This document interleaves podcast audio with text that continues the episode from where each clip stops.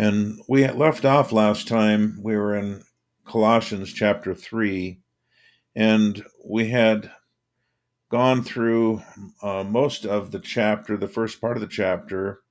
Uh, we talked about uh, at the end of the lesson that we should put on charity, which is uh, that agape, selfless love, which is the bond of perfectness, and letting the peace of God rule in our hearts.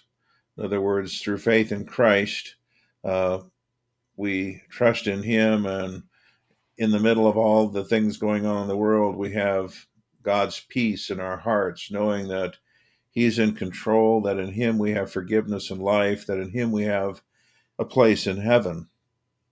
And of course, it says to be thankful. And we talked just a little bit about let the word of Christ dwell in you richly in all wisdom, teaching and admonishing one another in psalms and hymns and spiritual songs, singing with grace in your hearts to the Lord. How important it is that uh, we let God's word dwell in us richly and that we teach and admonish one another, encourage one another with psalms and hymns and spiritual songs and sing with grace in our hearts to the Lord, you know, rejoicing in his undeserved love and grace toward us and sharing that with others. And whatsoever ye do in word or deed, do all in the name of the Lord Jesus, giving thanks to God and the Father by him. And so everything that we do is for the Lord because uh, we were joined to Christ in our baptism. Uh, we have died with him. Uh, we are alive uh, through faith in Christ, but it's not really us. It's it's our old Adam is still to be put to death, uh, but we are now alive for the Lord, and we are His servants. And so the the, the rest of this chapter and the beginning of chapter four deal with uh, some applications of living the Christian life. And even though Lutherans sometimes don't emphasize the Christian life uh, quite as much as the fact that we are justified by faith, uh, we certainly need to remember that uh, living for Christ and in accord with His Word is very important because God saved us uh, by grace alone and through faith alone, but He also saved us for good works that we might do those things that God created us to do. And so Paul lays out some of the same things that he lays out in his letter to the Ephesians. And in fact, some suggest that, you know, when he talks about, uh, we'll get to that at the end of the chapter, but we uh, end of the, the book or the letter, uh, that they should read the letter to the Laodiceans, that this might actually be uh, the letter to the Ephesians, or you know, a copy of that that was sent to Laodicea, uh, but we really don't know for sure. Uh, but we'll talk about that a little bit more uh, later on. But there's a lot of similarities between uh, Colossians and Ephesians, and they were probably written at the same time uh, and carried probably by the same person to uh, both churches, because you you would go to Ephesus first, coming from Corinth across the Aegean Sea, but then as you go inland uh, and further east, you would come to the church of Colossae. And so, verse 18 comes to a rather unpopular uh, teaching of the Bible. And before I read it, I just I'm going to read to you the basis for that, which goes all the way back to God's creation in the book of Genesis. In Genesis chapter 1, verses 26 and 27, we read, And God said, Let us make man in our image, after our likeness, and let them have dominion over the fish of the sea, and over the fowl of the air, and over the cattle, and over all the earth, and over every creeping thing that creepeth upon the earth. So God created man in his own image, and in the image of God created he him, male and female created he them. And God blessed them, and God said unto them, Be fruitful and multiply, and replenish the earth and subdue it, and have dominion over the fish of the sea, and over the fowl of the air, and over every living thing that moveth upon the earth. And so God created man in his own image. We talked about that just a little bit uh, back at about verse I believe it was verse 10. Uh, what is the image of God? Well, it's obviously not looking like God uh, physically because God is a spirit, but it is to reflect uh, who he is uh, and his will. And so the image of God is to know God, who he is, and also to be holy and righteous, to know him and to love him and obey him gladly from the heart. It's to be without sin. Uh, that image was lost in the fall uh, and is being restored in us as believers by the Holy Spirit, who is, as we, we read in uh, verse 10 of Colossians chapter 3, that we put on the new man, which is renewed in knowledge after the image of him that created him. And so the knowledge of God is being restored in us as we learn to know God, who he is, uh, and to know his great love for us in our Lord Jesus Christ. Uh, where before we became Christian, we could we could learn of God and of His greatness, but we really couldn't grasp, uh, begin to grasp His love for us uh, and His working for us and trust in Him. And so, uh, you know, like Luther says, we should fear, love, and trust in God above all things. Well, we did not honor God as honor as He should be honored, nor did we trust Him or love Him because we could not grasp his love for us and what he has done for us. And also in Genesis chapter 2, uh, it says that the Lord God formed man of the dust of the ground and breathed into his nostrils the breath of life, and man became a living soul. And then at verse 18, we see the creation of woman uh, again, because it's mentioned male and female created he them in Genesis 1. But in 18, it explains how this occurred. The Lord God said, It is not good that the man should be alone. I will make him an help meet or fit for him. And out of the ground the Lord God formed every beast of the field and every fowl of the air, and brought them unto Adam to see what he would call them. And whatsoever Adam called every living creature, that was the name thereof. And so God let Adam name all the animals, and in the process, he showed Adam uh, that there was no partner for him because as we go on it says and adam gave names to all the cattle to the fowl of the air and to every beast of the field but for adam there was not found an help meet for him. And the lord god caused a deep sleep to fall upon adam and he slept. And he took one of his ribs and closed up the flesh instead thereof. And the rib which the lord god had taken from man made he a woman and brought her unto the man. And Adam said, This is now bone of my bones and flesh of my flesh. She shall be called woman because she was taken out of man. Therefore shall a man leave his father and his mother, and shall cleave unto his wife, and they shall be one flesh. And they were both naked, the man and his wife, and were not ashamed. And so we see how God uh, originally designed and created uh, marriage between one man and one woman. And this, of course, is reflected, and perhaps I should have also read in Genesis 3 after the fall. In Genesis chapter 3, after Adam and Eve had sinned, uh, God, God says to the woman at verse 16, I will greatly multiply thy sorrow and thy conception. In sorrow thou shalt bring forth children, and thy desire shall be to, to, thy husband, and he shall rule over thee. And so at the fall is when God uh, decreed that, you know, Adam would rule over Eve, or that the, the husband would rule over the wife. And as Christians, we don't try to overthrow uh, God's design in creation uh, what he's set up in creation or since the fall, uh, but rather we seek to uphold what God commands. And so we have the commandment, verse 18 Wives, submit yourselves unto your own husbands as it is fit in the Lord. And so it is fitting and right for wives to submit to their husbands. And husbands, love your wives and be not bitter against them. And again, you know, I told you how much Colossians uh, mirrors uh, the book of Ephesians on some of these things.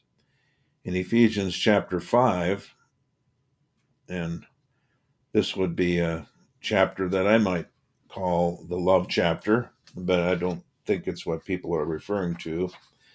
But in Ephesians chapter 5, it gives similar directions, but much more explanation. Uh, at verse 22, it says, Wives, submit yourselves unto your own husbands as unto the Lord. For the husband is the head of the wife, even as Christ is the head of the church, and he is the Savior of the body.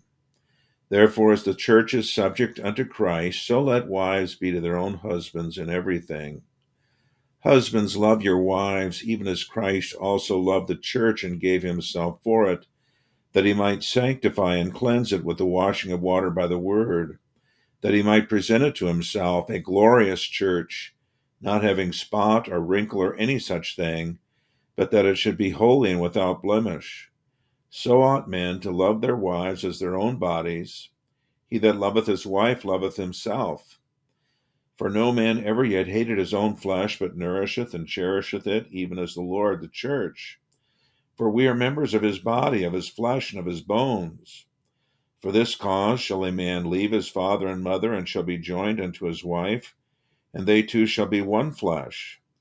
This is a great mystery, but I speak concerning Christ and the church. Nevertheless, let every one of you in particular so love his wife as himself and the wife see that she reverence her husband. And so here, St. Paul makes a comparison between the relationship of Christ in the church, or Jesus being the bridegroom and the church his bride, uh, to the relationship of husband and wife. And as he points out there, as the church is to be subject to Christ in all things, so ought wives be to their own husbands. And of course, the reverse is also true. As the wife is to, is to submit to her husband, so also the church of Jesus, all the true believers, are to submit to him as the head of the church. And so, you know, we may we may belong to a diocese or churches may belong to a synod or a church body, but the head of the church is not, you know, the president or the bishop or whatever that person is called, the head of Christ Church is Christ. And who are we to submit to? Who are we to follow?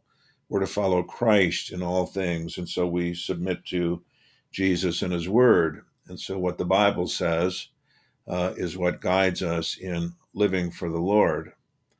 And it points out here in Ephesians that the wife submitting to her husband is not really, you know, a lot of people look at this as though you know the woman is submitting to somebody who is selfish and going to abuse them and take advantage of them and mistreat them and though i know that happens in some cases the husband is commanded to love his wife as christ loved the church and gave himself for her which means that the husband gives up himself his own desires his own ambitions and lives for the benefit for the good of his wife and of course of their children.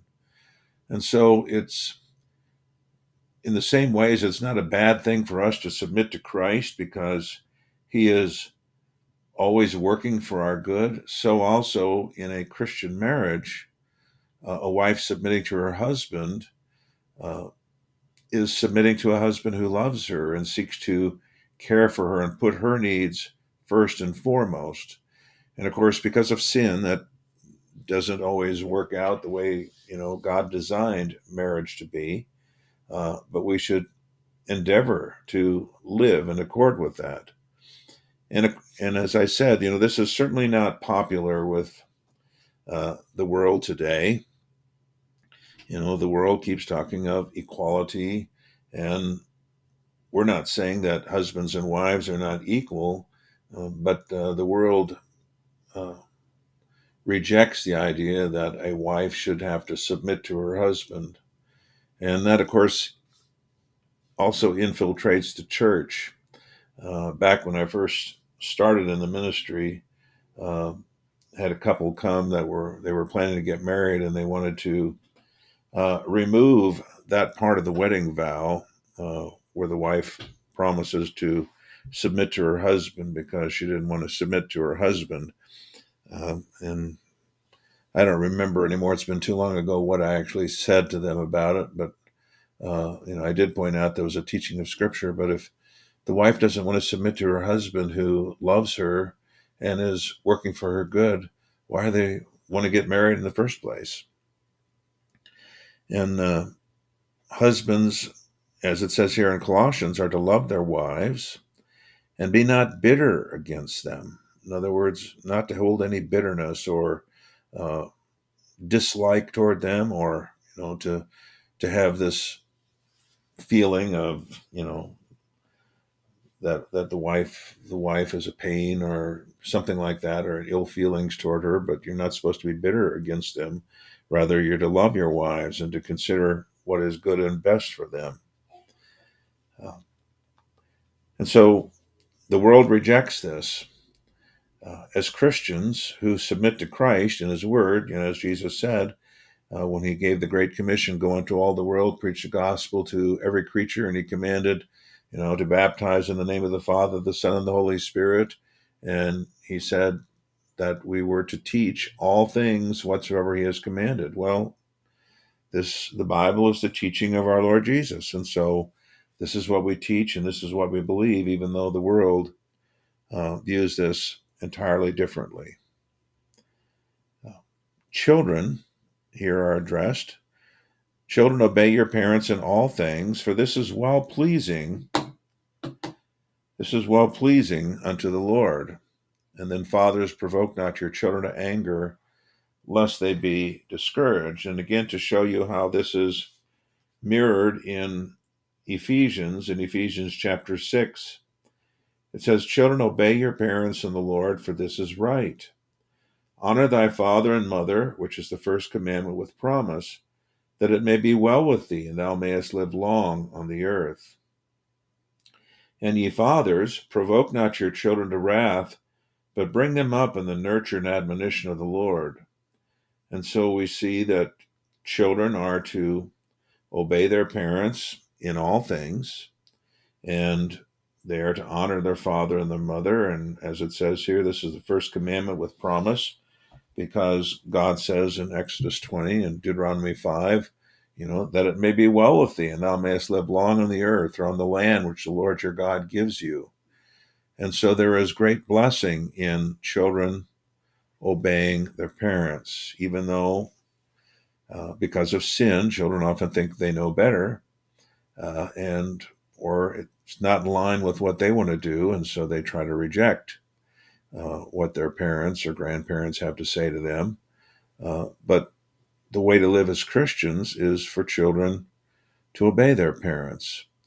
And when it says, Fathers, provoke not your children to anger, lest they be discouraged, uh, echoing what we see in uh, verse 4 of Ephesians 6 Ye fathers, provoke not your children to wrath, but bring them up in the nurture and admonition of the Lord.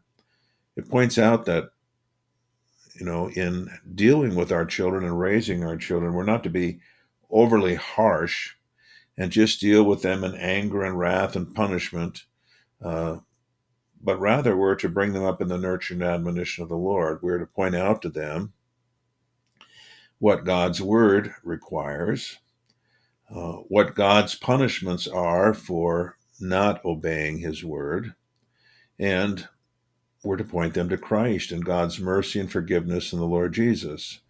That in Jesus there is forgiveness, that in Jesus there's help and strength to live in accord with God's commandments. And so, fathers are to be an example of Jesus uh, to their children and to their families. Uh, to the wife, he gives himself for, he gives up his own goals and ambitions to meet her needs. For the children, he, you know, doesn't just deal with them in anger and wrath, but he seeks to teach them the will of the Lord and the ways of the Lord and to correct them uh, with the discipline of the Lord. And I have to admit that, you know, as a as a father, that with my children, that often probably was too harsh and dealt with things in anger rather than uh, using the opportunity to teach them that this is contrary to God's will and uh, I'm punishing you because I want you to follow after the ways of the Lord and, and also pointing them to Jesus for mercy and forgiveness. Uh, so often parents forget that. And oftentimes you see parents who are angry with their children and punish their children more because they're worried about you know how their children make them look or their children are an inconvenience to them or get in their way or do something that upsets them and you know gets in the way of what they were wanting to do uh, rather than truly seeking to follow in the steps of our lord and discipline for the good of the child so that the child sees his sins and repents and looks to Jesus for forgiveness and then is guided by God's word to live for the Lord God. And so, how important it is for fathers not to provoke their children to anger, but rather to teach them the ways of the Lord. And that is getting more and more difficult uh, these days. Then it deals with servants and masters. Uh, since none of us are owned, you know, we may be owned by the bank or credit card companies or whatever that might be, but it, none of us are slaves or servants in the sense of, you know, not being free to go and uh, do, you know, to work where we wish to work and things like that. Uh, so this really has application to not just servants and masters, but also to employees and employers.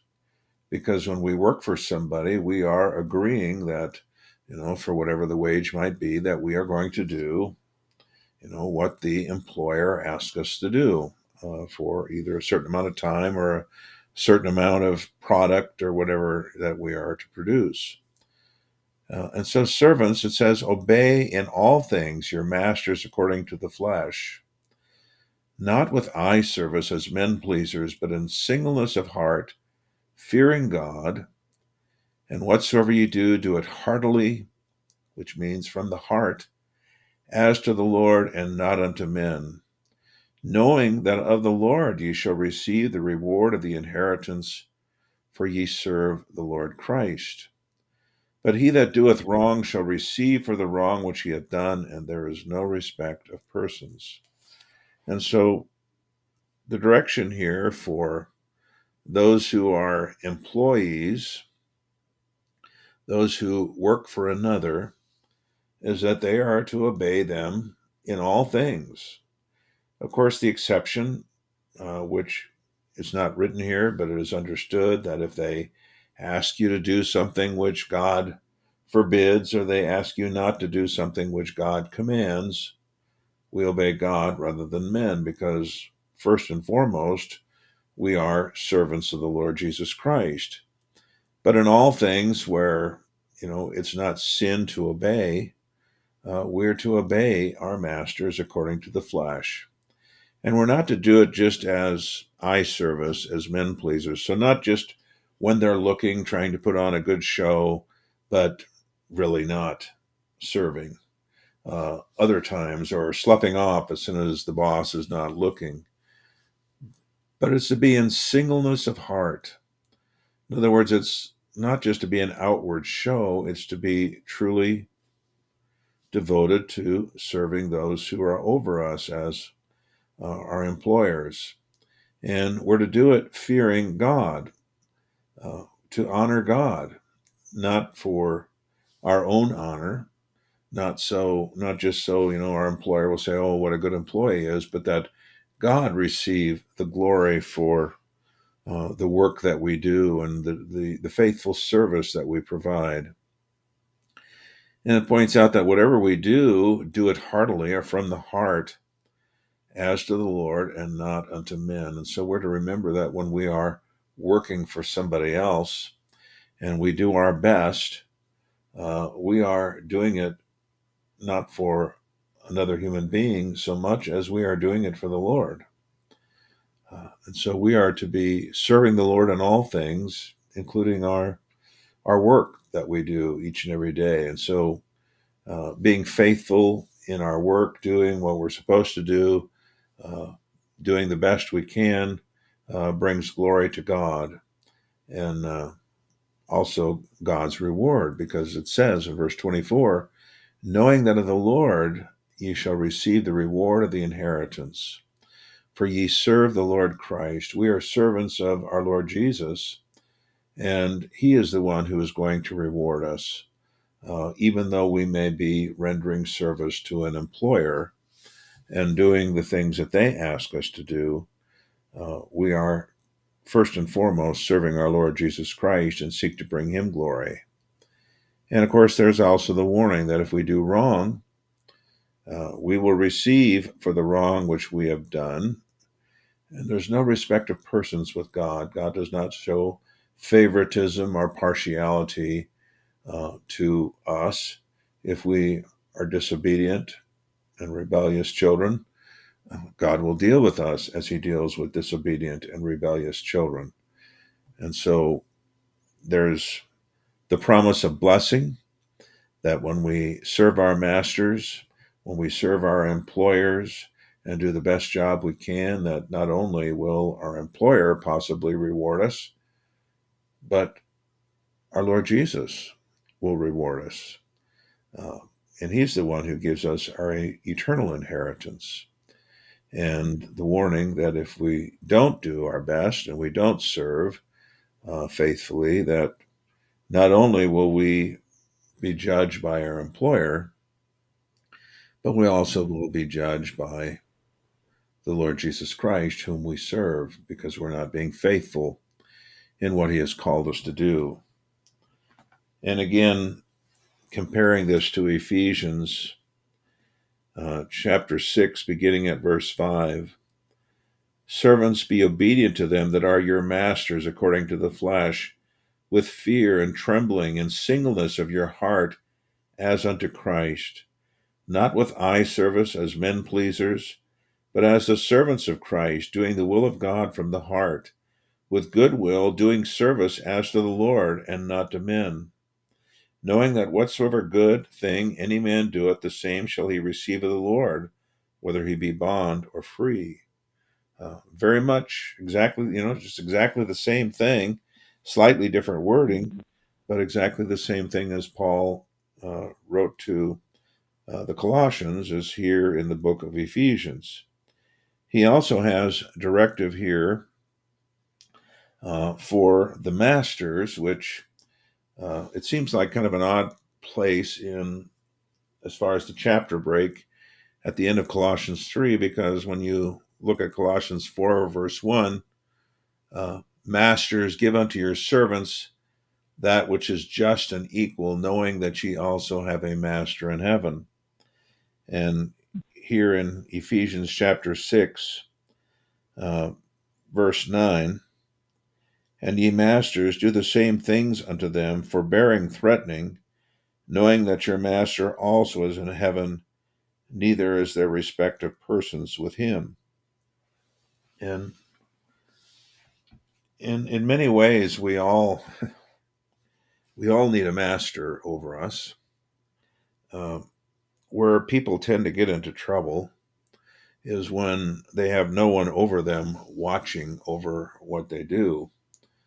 Uh, you know, Lonnie and I saw that in law enforcement in Kansas, where uh, county attorneys, who are really kind of the uh, most powerful people in the county, uh, because they can determine who gets charged and what they get charged with, or whether they don't get charged at all, and uh, law enforcement uh, in a lot of the small counties. You know, there's really no oversight unless you know it becomes a a major crime uh, that's being committed, and so there's a lot of crooked dealings in uh, small uh, counties and things where nobody's you know there's no master, there's nobody looking over their shoulder. Uh, we need to remember, you know, we have a, if we're working f- for an employer, uh, we have someone over us. If we are the employer, uh, we need to remember that we are under another master. We're under our Lord Jesus Christ. And even though we might not have an earthly master who is uh, watching over us, uh, our Lord Jesus Christ is.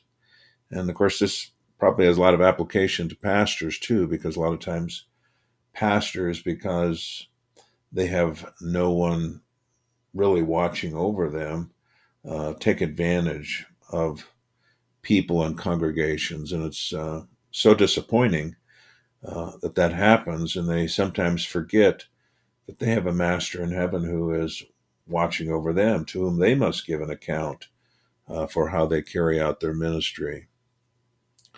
So, masters or employers, even though you know they have a lot of power and authority, and maybe even more so in those days when you know there were not wage laws and all kinds of other things that people could go to uh, if they were being mistreated by their employer, their master, and especially if they were a servant, they really didn't have uh, many rights or any rights at all.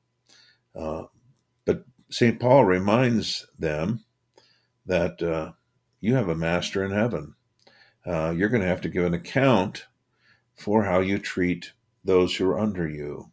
And for employers, uh, they will have to give an account uh, for those that work for them. And so he says, you know, masters, give unto your servants that which is just and equal. Uh, and this is probably a a tough one. Uh, how do you know? I think the difficult part is part of the uh, economic system that we are in is to obtain things for the lowest cost possible uh, and then to sell them for the highest price that people will pay for it uh, and not us go out of business because nobody will pay for the product uh, and earn the most income. Well, as a Christian, our thinking should be different. Instead of thinking about, you know, how little can I pay my employees to increase the profits, uh, we should be thinking of what is fair and just, what is right, you know, to give to our employees, because we remember that they are created by God, uh, redeemed by Christ, and in many cases are fellow believers with us. And so, for us to take advantage of of an employee simply because we can uh, is is wrong. If we truly love our neighbor as ourself, we're going to consider, you know, what fair wages are for the work that an employee does, and not take advantage of the employee and not give him what is just and fair, but take advantage and you know make a big profit ourselves while somebody else does all the work. Uh, and so that's always something that, as Christians, uh, love for Christ, love for God, love for our neighbor plays a part in all this. We need to consider what is good and right, and people will come out, you know, in different places as to, you know, what is good and right. Uh, but a Christian employer is going to want to do what is good and best for his employees. You know, he needs to make a profit. Uh, he's not in business in order just to uh, give away everything, but at the same time, uh, he needs to balance that need with how do I take good care of my employees? And often it works out uh, that way anyway, that an employer who takes good care of his employees has employees who are much more willing to serve and do what is needed is needed and to be you know you're not training a new employee every every month or every two months that you know they stay with you because you treat them right uh, and so as christians we have a responsibility as employers and employees uh, because we're all under christ and he is our master and we seek to serve him and we answer to him uh, in all of these things Then Paul says to continue in prayer and watch in the same with thanksgiving. If you think of Jesus' words to his disciples when uh, he was in Gethsemane, uh, he told them to watch and pray lest they enter into temptation. And. I have to admit that this is probably uh, one of my weaknesses is not spending enough time in prayer. Uh, many times, God does not give us things that maybe we really need, that He really would like to give us, but He wants us first to recognize who it is who gives them and turn to Him and ask. You know, He says, Call upon me in the day of trouble, and I will deliver thee, and thou shalt glorify me. Or in, in James, James says, you know, you, you have not because you ask not. Uh, God wants us to know who it is who gives us these blessings. And here, Paul tells us to con- continue in prayer.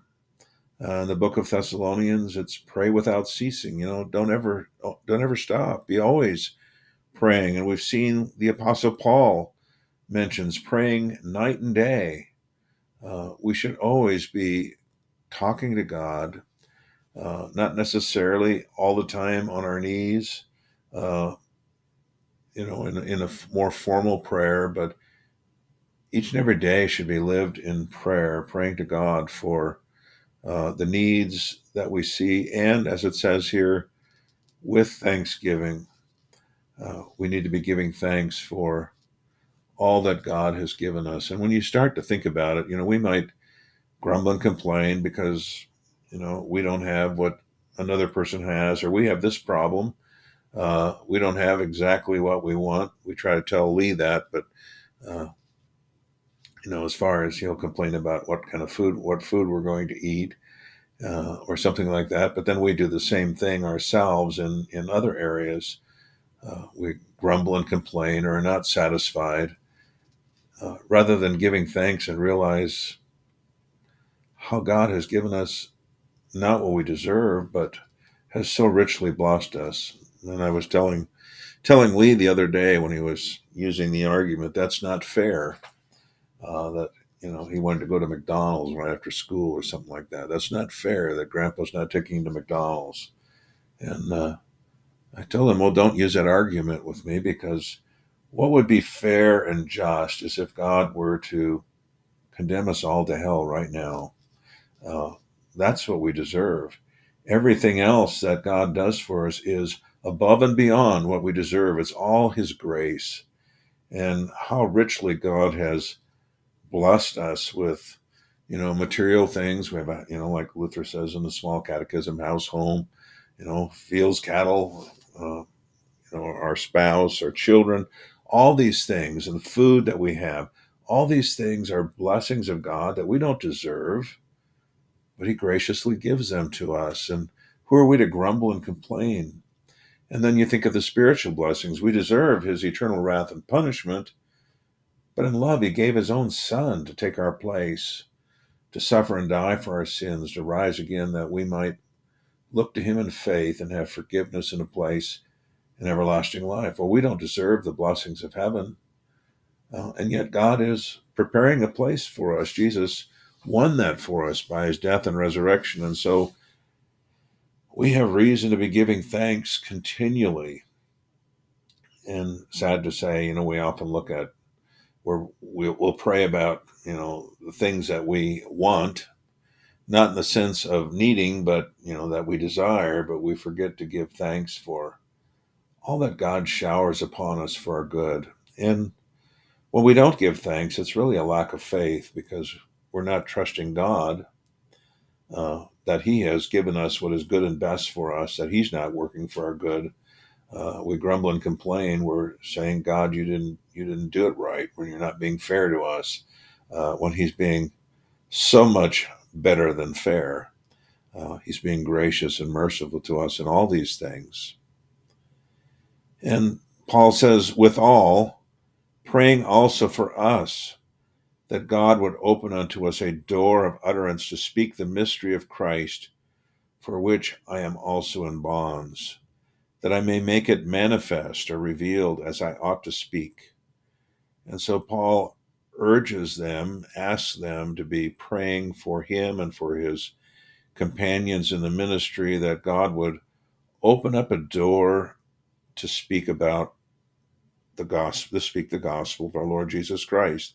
That's what the mystery of Christ is. The, the Greek word mysterion is talking about not a mystery, but things that are hidden and were not fully revealed, uh, but are now being revealed, are now revealed in Christ Jesus. And so the mystery uh, that it talks about, we have all these Old Testament promises pointing ahead to the, the Messiah. Some of them hard to understand because, you know, in one place it talks about the Messiah ruling forever and ever uh, on the throne of David. In another place, it talks about the Messiah bearing our sins and dying and being condemned by God. How can this all fit together? Well, it's a mystery until it all came together in our Lord Jesus. Uh, he fulfilled all those passages and still is fulfilling uh, the passages, the promises of God's word. And so Paul prays that God would open up or ask them to pray that God would give them a door of utterance, an opening to speak the gospel of our Lord Jesus Christ. And that's why he was in bonds, because he proclaimed that you don't have to keep all these Jewish ceremonies and rituals. Uh, you're complete in Christ. You know, you can't be saved by being circumcised or by observing the Sabbath or by offering all the prescribed sacrifices or you know wearing all the the right garments uh, that the Jews had to wear. The only way to be saved is through faith in Jesus and he was hated for it and ended up being arrested and uh, put in jail for it numerous times because it was offensive to uh, the Jews and offensive to many of his hearers who were looking to their own works uh, in order to be saved. Uh, and so he prays that he might make it manifest, that he might speak out as he ought to speak, that he might hold nothing back, but preach and proclaim the truth of God's word. And I certainly ask that you keep me in your prayers, that uh, I do that in my ministry and not hold back, but faithfully preach and teach God's word. And for all pastors and teachers of, of God's word, that they are faithful in preaching and teaching the word. Uh, so important. Uh, and many times I think we miss out on God's blessings because we simply fail to ask. Uh, God would love to give them to us, but He wants us to know who it is who gives these things to us, who it is who blesses us. Uh, he wants us to come to Him in prayer. Uh, he says to walk in wisdom toward them that are without, redeeming the time. Uh, to walk in wisdom toward those who are outside the church is so important. Uh, we need to walk in wisdom in the sense of you know knowing uh, knowing the dangers that you know and the, the, ways in which they may oppose us but also walking in wisdom not not uh, doing things saying things which close the door for uh, preaching christ uh, and sharing the true gospel when you watch some of the t- preachers on TV, and I really don't watch preachers on TV mostly because of this, uh, you see things like healing and uh, requests for money for handkerchiefs that are supposed to heal people if they're placed on them, or preachers proclaiming, you know, that uh, if you do these things, God's going to make you prosper. And it just you look at them and it becomes so obvious that you know it's a sham. Uh, they're just doing it to make money, and you know they're they're there wearing all their fine jewelry and things like that, and, and preaching. And the sad thing is that it gives Christians the impression that this is what Christianity is, and it's not. Uh, Christianity is to acknowledge our utter sinfulness and to trust in Jesus and his cross for mercy and forgiveness. Uh, it's not to make a show of ourselves, but it's to acknowledge our sin, trust in Jesus, and also to point to other other people to Jesus for mercy and forgiveness. Uh, to redeem the time is also uh, brought out elsewhere in the scriptures. In Ephesians chapter 5, verse 18, it says, uh, or I should back up to uh, verse 15 See then that ye walk circumspectly, which means to be looking around, to be aware of your surroundings, uh, not as fools, but as wise, redeeming the time because the days are evil. Uh, Wherefore be ye not unwise, but understanding what the will of the Lord is. Be not drunk with wine, wherein is excess, but be filled with the Spirit, speaking to yourselves in psalms and hymns and spiritual songs, and making melody in your heart to the Lord, giving thanks always for all things unto God and the Father in the name of our Lord Jesus Christ. And so, you know, we live in a well, we don't live we don't live very long uh, in this world, even though it might seem long when we're young. Uh, soon we find, you know, we're getting up there to the uh, latter half of our life or the latter part of our life instead of at the beginning. But life is short in the first place, and the world is just full of ways to waste our time and to do things that keep us from what's really important. Uh, whether it be you know social media or TV or things. You know, there's just a ton of opportunities to do things that become important, so important to us that they keep us from reading and studying our Bibles, from prayer, from going to church and learning God's Word, uh, from witnessing uh, to our Lord Jesus Christ. And so we need to buy back the time there's not a whole lot of time that we have in this world, and God would like us to redeem the time, not waste it, but to use it for Him and to His glory. Uh, and that means, you know, learning His Word, uh, worshiping Him, praying, bearing witness to our Lord Jesus Christ, doing things which will carry over into eternity uh, for eternal blessing for ourselves as well as for uh, other people who may or may not yet know Christ.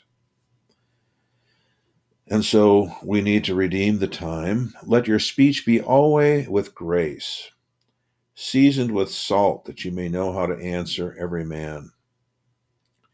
And so our speech, uh, the way we talk, as well as how we act in this world, should uh, always be with grace. Uh, we should be gracious, courteous, kind, but with grace here indicating that we are showing, we are treating other people in the same way that God has treated us. That we are seeking to share with them God's grace and mercy in our Lord Jesus Christ.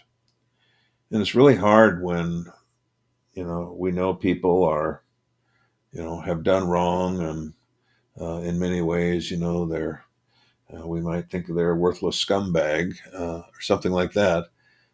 It's really hard to look at other people who have done wrong and mistreated people and abused people and abused themselves and to look at them with the eyes of our Lord Jesus, with a desire that they repent and look to Him for grace and mercy and reaching out to them in grace uh, to share with them the only way of salvation, which is in our Lord Jesus Christ. Uh, it's hard to do that because we're so quick to judge, and uh, we need to be careful not to, you know, I guess not to not to let uh, not to be fooled, because a lot of people claim religious experience to try to get out of trouble or to escape problems, but at the same time, we need to you know, take every opportunity to bear witness to our Lord Jesus Christ and show his love and mercy to others that they might look to him and be saved instead of condemned uh, forever. It doesn't make it easy, especially if somebody's really hurt us or someone we know, to look at them with the eyes of our Lord Jesus. And again, we need to remember that, you know, we're dead. Uh, we've been crucified on the cross of Jesus, and now the life that we live, we live in Him. And so we are to be reflecting more and more our Lord Jesus Christ and to live to give Him glory. Uh, to be seasoned with salt, uh, you know, salt is used for flavoring, also used for preservative. Uh, but in other words, our speech should be winsome. It should be something that uh, does not drive people away, but rather draws them to hear and to learn more. Uh, that ye may know how to, ye ought to answer every man. Where we are to try to be able to answer the questions, the concerns uh, of every person, and point them to the Lord Jesus. Uh, the following verses here deal with the people who are with Paul, uh, the people who are uh, that he's writing to, and and I think we're going to save it till next time because uh, there's some interesting things about some of these people that we can we can learn from and see. Uh, and I think one of the most beautiful parts of this is we see that you know these are I hate to use the term everyday Christians, but I mean these are fellow Christians who have gone through struggles, uh, who are genuinely concerned for each other, and to see Paul's concern for Christians he's never even met, you know, praying night and day for them, and, and these other people greatly concerned uh, and devoted to using whatever time that they have in this world in order to encourage people uh, to trust in the Lord Jesus, which is, of course, uh, what we should do. So we'll save from verse 7 to the end of the chapter uh, for next week. Do you have any questions or comments or anything that you wish to add to tonight?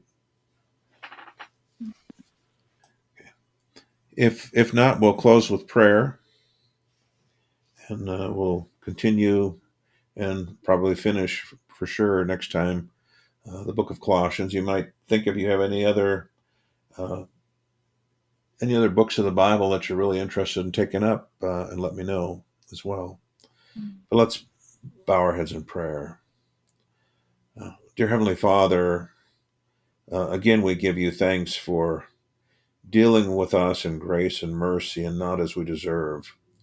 For we know we deserve your wrath and punishment, and yet you so loved us that you sent your Son to die for us, that he took our punishment in order that we might look to him in faith and have forgiveness and life.